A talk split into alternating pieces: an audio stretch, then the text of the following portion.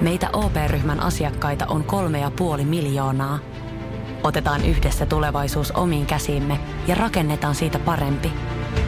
Meillä on jotain yhteistä. OP-ryhmä. Osuuspankit, OP-yrityspankki, OP-koti ja Pohjola Vakuutus ovat osa OP-ryhmää.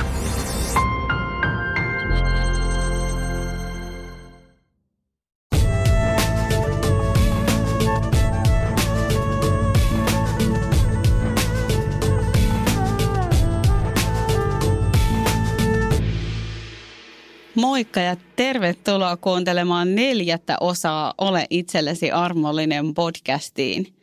Tällä kertaa vähän jatketaan edellisestä osiosta, eli edellisessä osassa käsiteltiin psykodynaamista mallia, idiä, superegoa ja egoa ja semmoinen ehkä kiteytys siitä, mihin siinä tultiin, oli se, että me tarvitaan itse asiassa – tervehtynyttä, realista, realistista käsitystä itsestämme, eli tervettä egoa, joka kykenee katsomaan superegon alistavien ja tällaisten hallitsevien viestien läpi.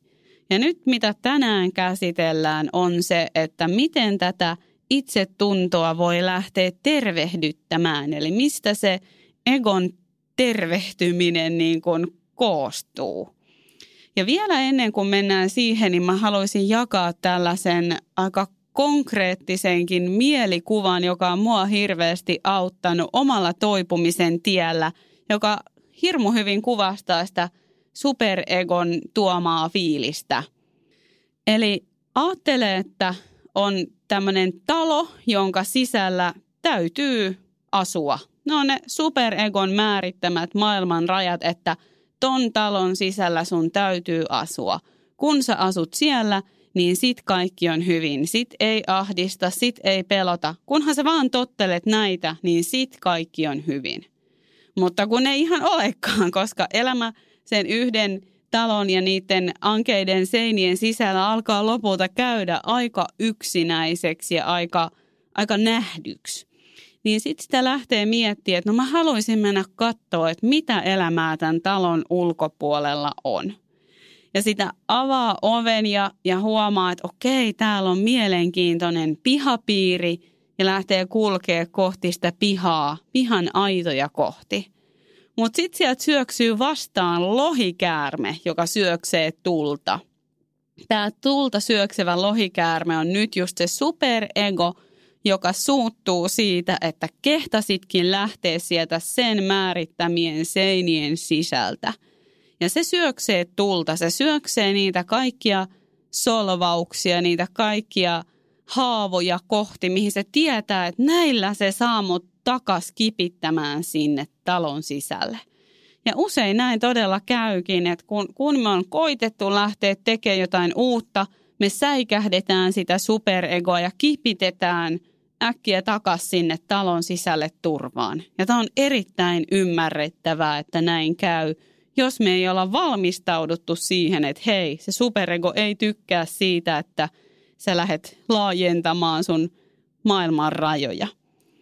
No se, mikä sitten taas olisi siellä itsetuntemuksen tiellä tärkeää, niin jotenkin hyväksyä se realistinen tosiasia, että se lohikäärme nyt vaan on siellä pihalla – että jos sä koitat lähteä, niin se on sulla vastassa. Se ei katoa sillä, että sä odotat.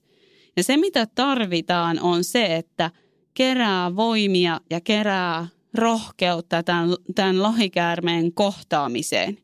Sitä lohikäärmettä ei täydy tappaa, sitä ei täydy telottaa, sitä vastaan ei täydy taistella. Oikeastaan ainoa, mitä täytyy tehdä, on kieltäytyä uskomasta sitä mä itse jotenkin näen sen ihan mielikuvana, että kun se mun henkilökohtainen helvetti alkaa ja se superego niitä solvauksia on, on syöttänyt, niin lopulta mitä mun täytyy tehdä on pysähtyä ja katsoa sitä silmiin ja nimenomaan kieltäytyy uskomasta. Mä en reagoiskaan enää, vaan nyt mä pysyn tässä.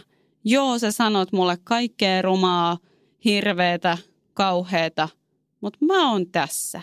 Koska ehkä muistat edellisestä osiosta, niin superegolla ei ole todellista voimaa. Se ei todellisuudessa pysty tekemään meille yhtään mitään.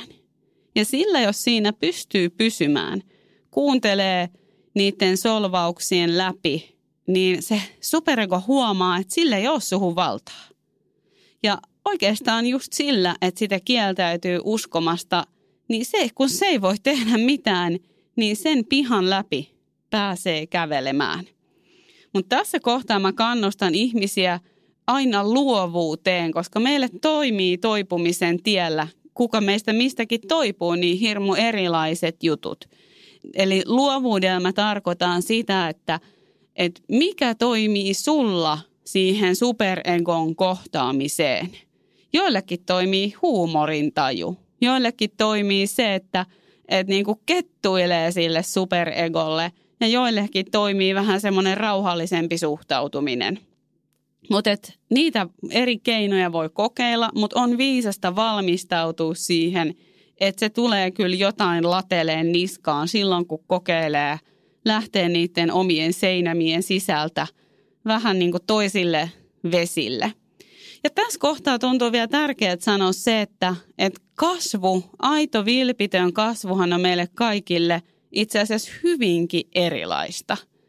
Ei, ei ole mitään semmoista yhtä oikeaa oppikirjaa, joka pystyisi näyttämään meille kaikille tien, että mikä on meille kaikille suurta henkistä kasvua, vaan koska me ollaan erilaisia ihmisiä, meillä on erilaiset menneisyydet, meillä on erilaiset persoonallisuudet – niin kasvu on jokaiselle yksilöllistä. Jollekin jossain tilanteessa voi olla kasvua vaikka kuunnella, kun toiselle on uskaltaakin puhua.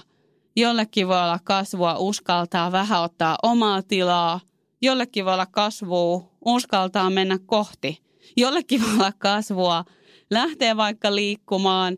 Jollekin voi olla se, että ei lähdekään ja lähteekin vaikka leffaan – Eli tässä päästään niin kuin siihen, että täytyy tuntea itsensä, täytyy tuntea just ne oman mielen rakenteiden väittämät ja että mikä on niin kuin se mun juttu on.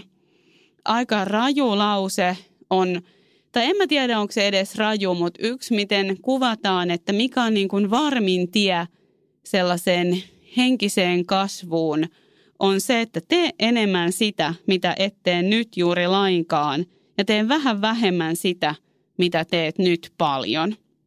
Ja tämän tarkoitus ei ole todellakaan mitenkään, että no niin, maksimoi kärsimys ja sillä, sillä kasvat. Ei siis, totta kai saa ja täytyy olla asioita, jotka tuo turvaa ja, ja mukavuutta ja sellaista niin kuin arkista hyvää oloa. Mutta sitten se niin kuin meidän mielen kannalta – niin just vaikka nyt omalla kohdalla, että tee, tee enemmän sitä, mitä et tee nyt juuri lainkaan. No mulla se olisi, että mä olin niin vetäytynyt omaan syömishäiriön luolaan, niin että okei, no mun olisi hyvä käydä vähän enempi vaikka ulkona syömässä.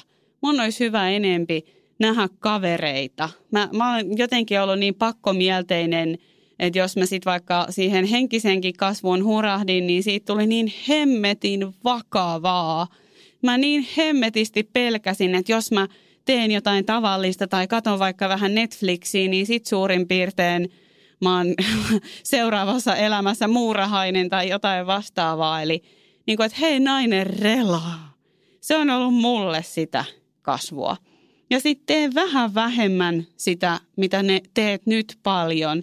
Niin mulle esimerkiksi on ollut sitä, että hei analysoipa vähän vähemmän – mulla on myös omalla tielläni ollut semmoinen harha, että, että jos mä hirveästi mietin jotain, että se olisi asian käsittelyä.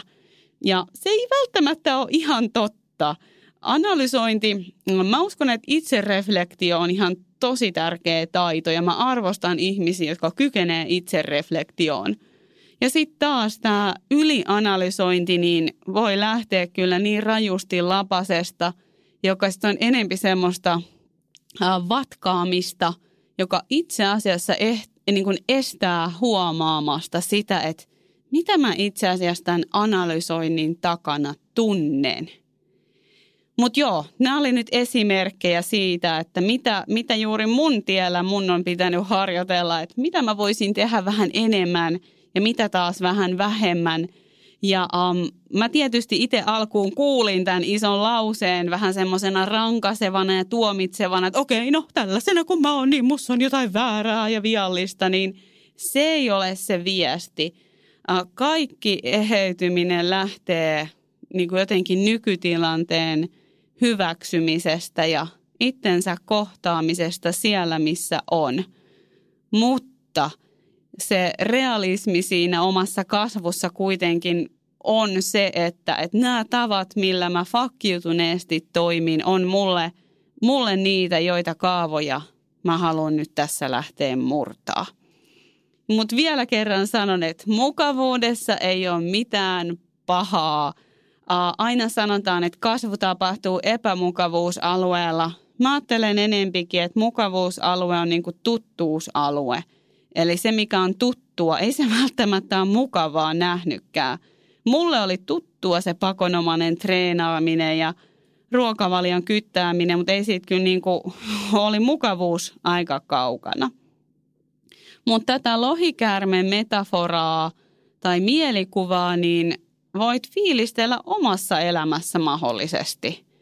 Mä haluan vielä jakaa lyhkäisesti semmoisen, kun mä sanoin, että luovuus on tärkeää siinä, että miten niin kun itse kohtaan ne superegon hyökkäykset, niin mä kuvittelin itse muumeista tämän haisulin, se siis se karvaveitikka ruskee, ruskea tyyppi, jolla on mun mielestä vähän semmoinen meininki, että se koittaa olla kauhean cool ja – kovis, mutta sitten se on oikeasti vähän semmoinen ehkä niin kuin läheisyyttä kaipaava, vähän ehkä väärin ymmärretty kaveri.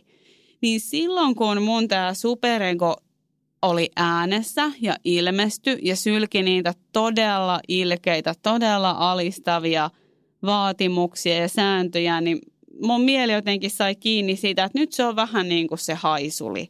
Että se haisuli, joka kaipaa ihan oikeasti rakkautta – Eli mä opin muistaa, että silloin kun superego tulee paikalle, niin luultavasti mulla on taustalla jotain kipua, jotain, jolta mä koitan suojautua. Ja silloin mä ihan oikeasti kaipaan rakkautta. Ja mä ihan mun mielikuvassa otin sen haisulin niin syliin ja sanoin sille, että hei, ei hätää, ei sun niin tarvi kiukutella, että mä oon tässä. Mä en jätä sua nyt yksin.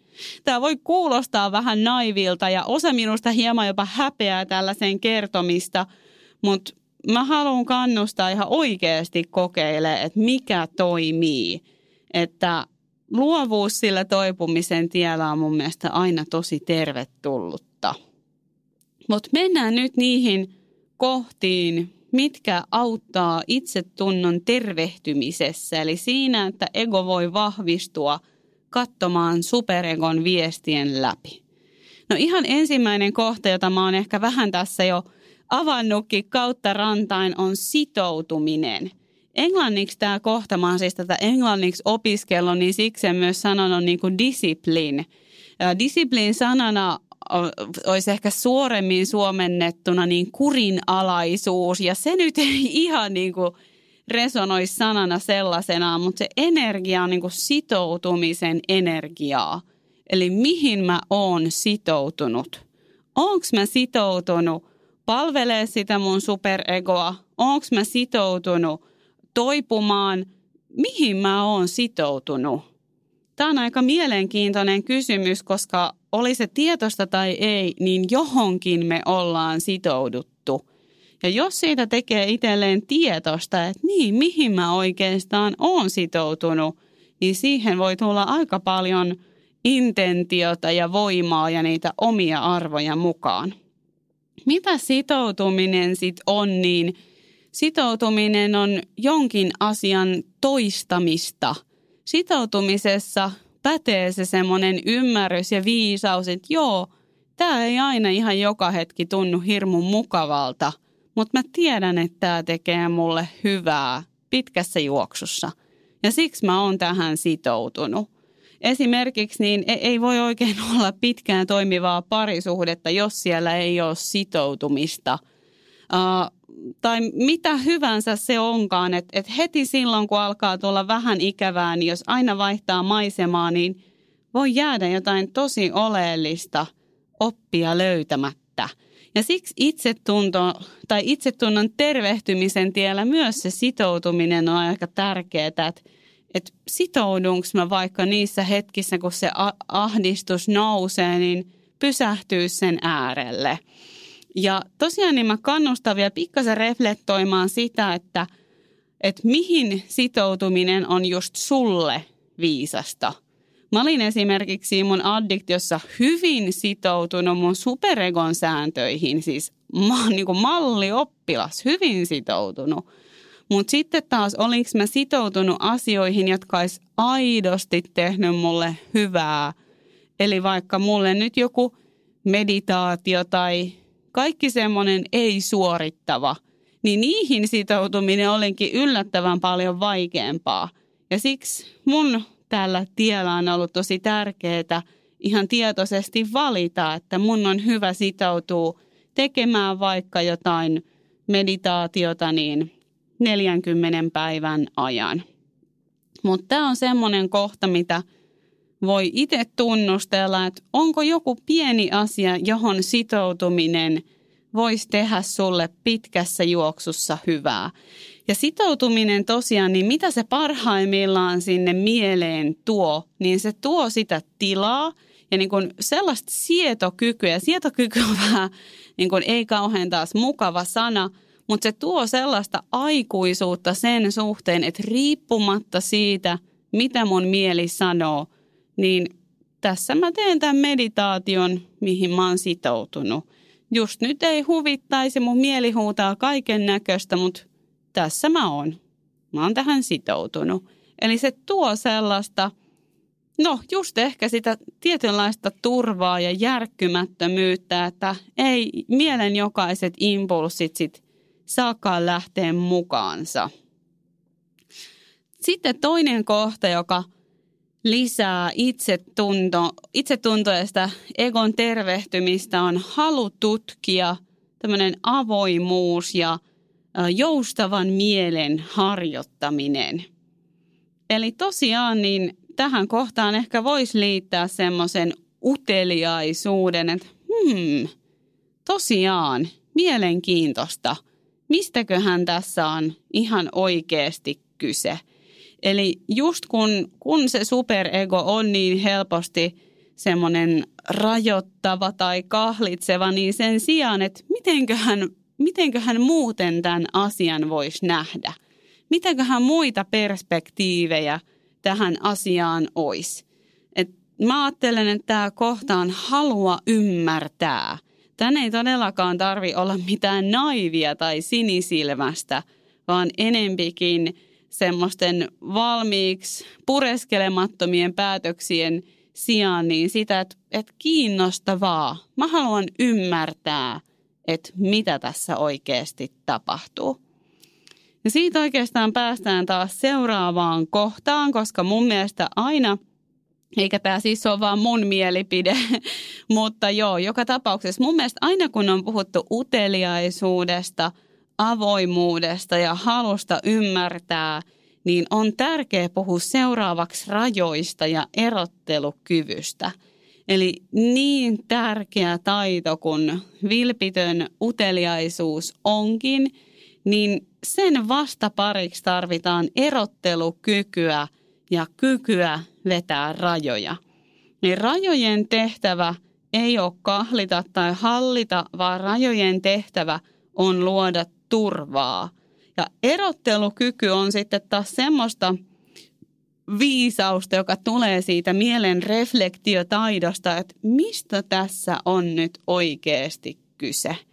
Erottelukyky auttaa vaikka siinä, että ei automaattisesti pidä ihan kaikkea kuulemaansa tai uskomaansa totena.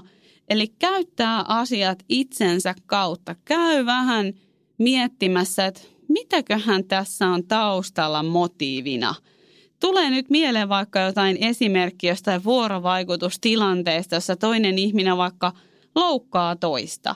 niin jos ei ole yhtään erottelukykyä ja on herkästi syyllistyvä, niin sen toisen loukkauksen voi ottaa hyvin syvälle itteensä. Sen voi ottaa hyvin, hyvin henkilökohtaisesti.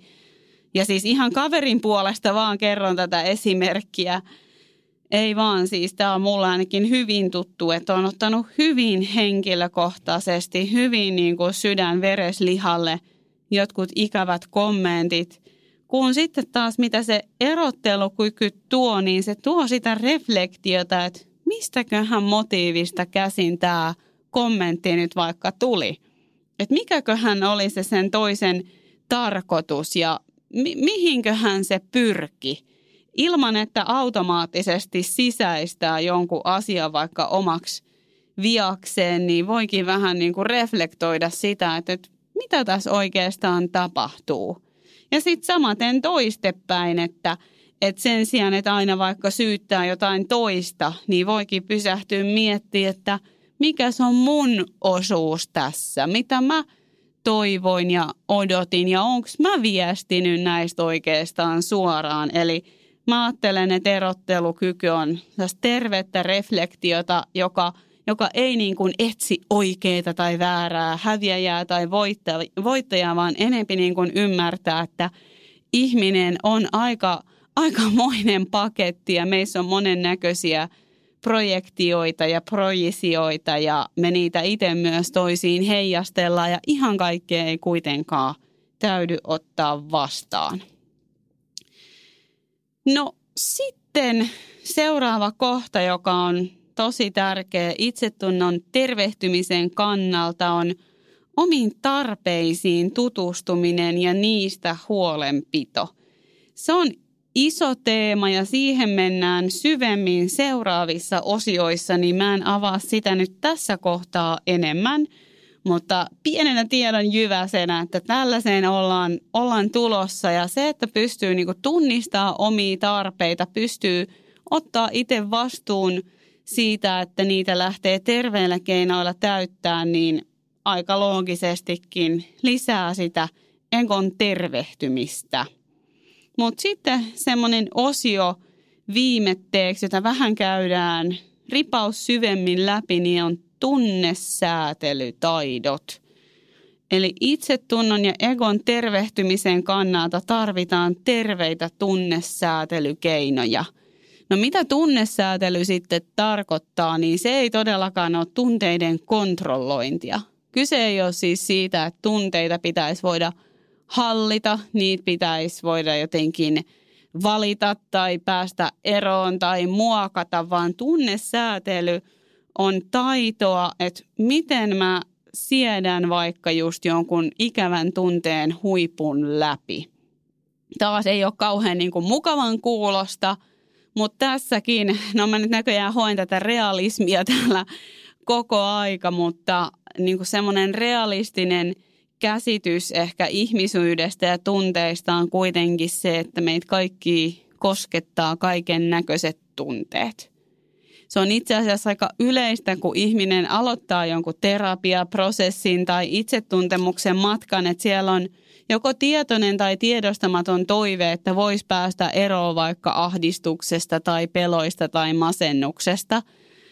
Ja kun se ei ole kuitenkaan ihan mahdollista. Eli niin kauan kun me ollaan ihmisiä, niin tällaiset yleisinhimilliset tunteet koskettaa meitä. Se ei ole oikein mahdollista, että voisi jonkun tietyn tunteen itsestään täysin eristää. Mutta se, mikä taas on mahdollista – on se, että, että miten mä löydän sitä tunnesäätelytaitoa elää vaikka niiden ahdistuksen tunteiden läpi, jotta ne ei tunnu niin pelottavilta. Eli tavallaan tässä käy vähän niin, että jos joku tunne on kauhean latautunut, jotain tunnetta tosi paljon pelkää ja sille on muuten aina ymmärrettävät syyt. Ihminen on hirmu ymmärrettävä, jos sitä sen historiaa pääsee syvemmin tutkimaan ja näkee, että okei, että, että totta, tuolla elämän kokemuksella mä kokisin ja toimisin varmaan ihan täysin samoin. Mutta useimmiten meillä tosiaan on ne omat latauksemme ja kieltomme tiettyyn, tiettyihin tunteisiin. Ja itse asiassa me hyvin usein pelätään jotain tunteita. Tämmöisiä esimerkkejä vaikka latautuneista tunteista voi olla mustasukkaisuus, pelot, no just viha, suru. Kaikki semmoinen, jota ei ehkä yleisesti pidetä mitenkään hirmu ihailtavana, niin niihin voi liittyä paljon painetta, että pitää nämä tunteet poissa – ja jos me koitetaan niin hanakasti pitää jotain poissa, niin yllätys, yllätys, sen valta usein meissä vaan vahvistuu. Ja siksi nämä tällaiset terveet tunnesäätelytaidot itse asiassa lisää ihmisen omaa luottamusta ja turvaa siihen, että hei, että mä pystyn elämään vaikeiden tunteiden läpi. Mä en hylkää silloin mua. Ja se kumma kyllä tai ei oikeastaan ole yhtään ihme, mutta helpottaa jotain jännitteisyyttä, koska tiettyjä tunteita ei enää tarvikaan niin hirveästi pelätä. Sitä niin kuin kasvaa semmoiset sisäiset tunnelihakset, joihin voi luottaa, että, että mä tiedän, että mä pääsen näiden tunteiden läpi. Ne ei kestä ikuisesti. Ja niin kuin tämä buddhalainen viisaus sanoi, että this too shall pass, eli tämäkin menee ohi, niin pätee näihin tunteisiin tosi hyvin.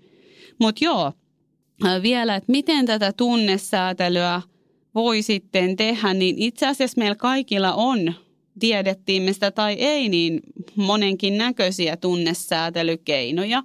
Ja nyt olisi taas tarkoitus tehdä niistä hitusen tietoisempia, että mikäköhän oikeastaan on, on viisasta. Mutta aloitetaan vielä siitä, että miten ihan niin tunteiden anatomia menee. Niin kun joku tunne alkaa, niin sillä on nousu, sitten sillä on huippu, sen jälkeen se lähtee laskee ja sen jälkeen se haihtuu pois. Uusimpien tutkimusten mukaan niin mikään tunne ei niin puhtaana kestä yli 84 sekuntia. Eli puhutaan siis oikeasti noin puolestoista minuutista. Toki tämä ei ole ihan niin simppeliä, koska me ihmiset ollaan aika taitavia kertoa niistä tunteista lisää tarinoita. Taas tämä tulee ja aa. Eli silloin me ei päästä elämään niiden tunteiden läpi, vaan ne ehkä jää sitten jollain tavalla muhimaan tai me niin kuin itse pitkitetään sitä. Mutta jos kuitenkin pitäisi nyt paikkansa tämä noin 84 sekuntia, niin se on itse asiassa aika armollinen tieto – että joo, että tarviiko tälle nyt niin hirveästi sitten tehdä mitään.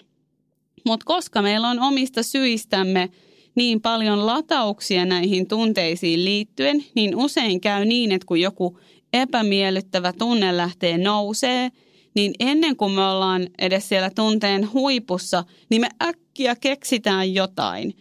Otetaanko me sitten se some tai lähdetään lenkille tai mitä ikinä tehdäänkään, laitetaan ruokaa suuhun tai aletaan miettiä kaloreiden kyttäystä. Jotain me niin kuin keksitään siihen. Ja sillä me vähän niin kuin turmellaan se, että me oltaisiin saatu kokemus siitä, että, että me pystyttiin elämään tämän tunteen läpi ilman, että sille täytyy tehdä yhtään mitään. Siinä on mun mielestä aika suuri viisaus, että, että tarviiko tunteille oikeastaan tehdä yhtään mitään? Mä oon aiemminkin puhunut siitä, että me eletään mun mielestä sellaista aikaa, joka on tosi ratkaisukeskeinen. Ja eikä siinä mitään, sille on ihan paikkansa. Mutta mä toivoisin, että me voitaisiin tunteisiin enempi suhtautua niin, että ei niitä nyt ihan hirveästi tarvi ratkaista. Että se, mitä enempi voi tehdä, on sallia, havaita – ja sitten luottaa siihen, että ei nämä tunteet mua määritä. Meillä on usein semmoinen pelko, että, että jos mä tunnen mustasukkaisuutta, niin sit mä oon huono ihminen tai paha ihminen tai mustasukkainen ihminen. Tai jos mä tunnen surua, niin sit mä oon jotenkin romahtanut. Tai jos mä tunnen vihaa, niin sit mä oon semmoinen katkera ämmä. Ei tunteet määrittele ihmistä sillä lailla – jos ihan oikeasti jokaista meitä tutkittaisiin jonkun hyvin rehellisen tunneanturijärjestelmän kautta, niin luultavasti kaikilla meistä näkyisi jo yhden vuorokauden aikana aika monia tunnesävyjä, vaikka olisikin vähän tasapainoisempi tyyppi kyseessä. Eli, eli tunteita tapahtuu ja niitä vaihtelee ihmisessä, eikä niitä tarvitse varsinaisesti mitenkään ratkaista. Mutta sitten taas tätä peräänkuuluttamaa niin realismia on se, että jos joku tunne on itselle tosi vaikea, niin on tosi hurjan kuulosta, eikä sitä pysty sisäistämään, että ei tällaiselle tunteelle voi, te- voi oikein tehdä mitään. Esimerkiksi mulle nyt vaikka itseviha, pelko ja ahdistus on sellaisia, että mä todella oon tarvinnut niiden kanssa keinoja, että, että mitä tervettä mä voin tehdä sit silloin, kun se kipeä tunne lähtee nousee. Ja mun tällaisia harjoittelemia terveempiä tunnesäätelykeinoja on ollut vaikka just se, että mä kirjoitan. Mä teen jonkun meditaation tai sitten mä vaan teen semmoisen tunteen kohtaamisharjoituksen, missä mä laitan ajastimen päälle noin viideksi minuutiksi ja taas jotenkin kieltäydyn tekemästä mitään ja sanon vaan, että hei, saa tuntua – mä en nyt, mä en nyt taistele vastaan, mä oon tässä. Tällä ei tarvitse tehdä mitään. Tai sitten mä joskus on yhteydessä johonkin ystävään, kirjoitan tekstiviestin tai soitan, eli haen, haen yhteyttä. Eli usein vaikealla hetkellä niin ihminen kaipaa yhteyttä toiseen ihmiseen. Mulle myös laulaminen ja joskus tanssiminen on sellaisia keinoja, ne voi olla ihan hyviä tunnesäätelykeinoja niiden vanhojen tuhoisten sijaan. Ja sitten ajan myötä on alkanut harjoittelee enempi sitä, että okei, että nyt tämä tunne saa tulla ja silloin se huippu ja sitten se myös menee. Että ei välttämättä enää joka kerta aina tarvitse kirjoittaa jonkun tunteen läpi, mutta usko pois niiltä syömishäiriötoipumis vuosilta, niin mulla on muistikirjoja kyllä varmaan ainakin kymmenen täynnä. Et kirjoitettu todella on ja on todella, todella sitä tarvinnut ja haluankin kannustaa, että kannattaa ihan oikeasti miettiä itselle valmiiksi, että mitkä vois olla just sulle semmoisia terveitä tunnesäätelykeinoja. Ja siihen oikeastaan sopii aika hyvin – semmoinen kysymys vähän niin kuin mittariksi, että mikä tuo mua lähemmäs itseäni. Semmoinen tunnesäätelykeino, joka ei useinkaan ole pitkässä juoksussa hyvä, on semmoinen, joka vie itseä kauemmas itsestä. Ja sitten taas vastaavasti semmoinen tunnesäätelykeino, joka jollain tavalla tuo sua lähemmäs itseäsi, tuo sua kohti sellaista herkkyyttä ja rehellisyyttä, niin se on usein pitkässä juoksussa – palvelevampi ja arvokkaampi. Ja sitten todellakin niin pienissä määrissä eskapismi on välillä myös oikein jees, eli en edusta mitään megapuritaanista linjaa sen suhteen, että aina pitäisi kaikki tunteet kohdata jotenkin kauhean aikuismaisen viilipyttykypsästi. Kyllä joskus voi myös laittaa sen Netflixin ja ottaa sen ihanan kilhon jäätelöä eteen, eli – jotenkin taas semmoinen armollinen suhtautuminen on tässäkin mun mielestä enemmän, enemmän kuin tervetullutta. Tunnesäätelytaito on tosiaan, tai tunnesäätelytaidot on tosi tärkeitä taitoja ja ehkä vielä ihan mini-peilaus siihen, että, että pienenä lapsena, kun me synnytään, niin ei meillä ole tunnesäätelytaitoja. Eli me tarvitaan meidän vanhemmilta apua. Me niin kuin tavallaan lainataan meidän vanhempien tunnesäätelytaitoja. Ja vanhempien yksi tehtävä onkin auttaa lasta rauhoittumaan, löytää lapsen kanssa yhdessä lapselle sopivia rauhoituskeinoja.